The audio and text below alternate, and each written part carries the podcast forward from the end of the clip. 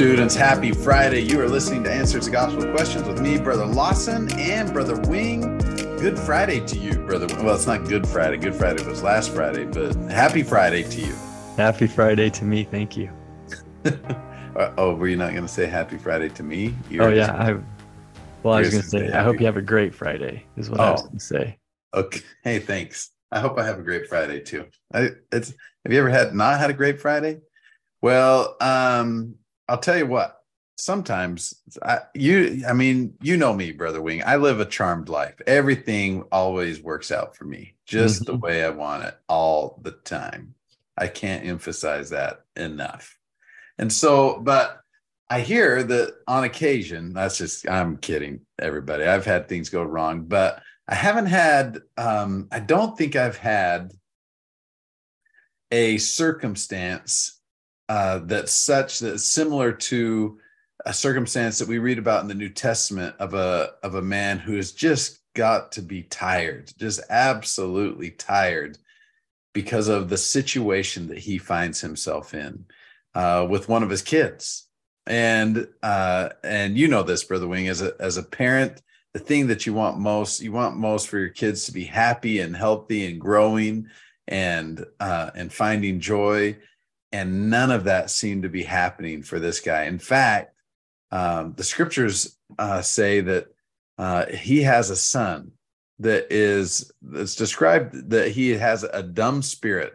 Now we could make a lot of jokes there, but we won't because this is a serious issue. This this individual, whatever problem he has, is causing him to um, to hurt himself, to um, to fall on the ground, even even uh, throws himself into fires, uh, right? Whether it's a whether it's an evil spirit that has him or or whatever circumstance that he's in, this little this the son of this dad is is just the can you picture this dad just trying to keep his son alive and making it to the next day uh, and he's just tired he had taken his son to to the disciples of Christ and asked them, "Is there anything you could do?" But they couldn't. They weren't able to do anything to help him. And so now this real tired dad who d- just doesn't seem to have much going on for him uh, as far as with his son comes to the Savior and asks if there is something that Jesus can do to help him. This might be a question that we've asked uh, ourselves, and as we've approached Heavenly Father with a situation that we are absolutely perplexed with. There is no other course of action that we have other than prayer, which maybe in the first part should have been our, our first reaction all along, but we've tried a whole bunch of things. Nothing seemed to work. And so now this is the circumstance that we and that this dad had found himself in as he approaches the Savior. So, what do we learn here in this story in Mark chapter 9? Yeah, I like the way that the father petitions the Lord for help. It does sound like a prayer, like it, mm-hmm. like one of my prayers is what it, is what I mean, and it does kind of have a twist to it that I also resonate with. So in Mark chapter nine, verse twenty-two, when this mm-hmm. father is describing the situation of his child, he does say to the Lord, "If thou canst do anything, have compassion on us and help us." I mean, that's I can I can relate with that verbiage there, you know. And um, and then in verse 23, Jesus said unto him, If thou canst believe, all things are possible to him that believeth. So there's some encouragement uh, from the Lord. And then this is the twist part that I also resonate with. Verse 24 And straightway the father of the child cried out and said with tears, Lord, I believe, help thou mine unbelief. So I think a lot of people have commented on this, those two phrases, you know, Lord, I believe, but it doesn't stop with the period. He maybe then in between there kind of right thinks to himself, well, I, I just don't perfectly believe, or I, I struggle in my faith. I, you know, I, I do have some challenges or questions. And then he, but then this petition, help thou mine unbelief. I, I think there's a lot there um, and one of the things that I appreciate of this father is he recognizes that the Lord can help him with his unbelief. And that's a prayer that we can all uh, petition to the Lord, regardless of the problem that we maybe have gone to the Lord with in the in the originally. We can we can all seek right now uh, for the Lord to help us with our unbelief, and and maybe that's the beginning of getting some guidance, comfort, strength, ability to deal with some of the challenges that we're facing right now. I think so. I, I love that. I'm, I I think as the I think we can relate. At least I can relate to uh, to this dad in the in the regards of. I believe I have a testimony of Jesus Christ, um, but I think in some in some circumstances, you know, I want I want to be able to be in control and to solve a problem, and and the temptation is is if I can't solve the problem, uh, then it can't. Then it's unsolvable. That's just it's going to be something that I'm going to have to live with forever.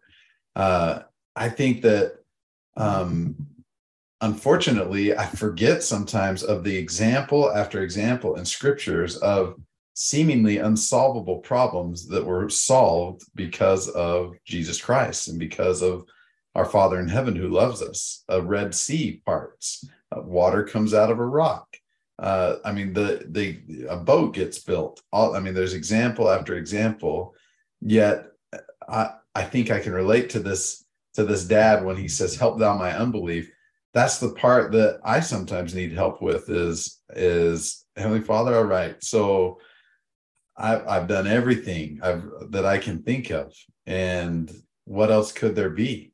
Um, and almost it's i don't want to say it's arrogant but it's like i mean obviously i'm just going to have to live with this condition the rest of my life. But it's not necessarily that case. I think if if i like this dad exercise faith and ask a questions and go humbly to to god and say you know what? I can't figure this out. I i need your help. It reminds me of of a mission companion that i had. He was brand new. And our very first he I, when I picked him up from the airport, he was telling me all about how he had gone on exchanges with the missionaries uh, back in California, and he knew exactly what he needed to do as a missionary. And and uh, I mean, we're in a third world country at this point, and he, uh, I was I was just kind of smiling to myself because this guy had no idea what he was in for. Uh, we went and visited with a family and this family started asking questions and for and so i just kind of put my head down and let him feel like the feel the pressure of having to answer these questions that they had. And there came a point where he just he he was struggling. He had no idea what to say. And so just he whispered over to me hey elder lawson help me out. Help me out. And i and i just looked at him and i said what? What? And he said he finally said it live like i don't know the answer. I need some help. And so that's probably really rude and mean for me to do but uh, it was a funny experience nevertheless. But uh, if we just go to our father in heaven in the first place and admit hey we we are weak. I'm weak. I don't know how this is supposed to work. I would love to know. In all humility i'd love to know how this is supposed to work and how you want it done.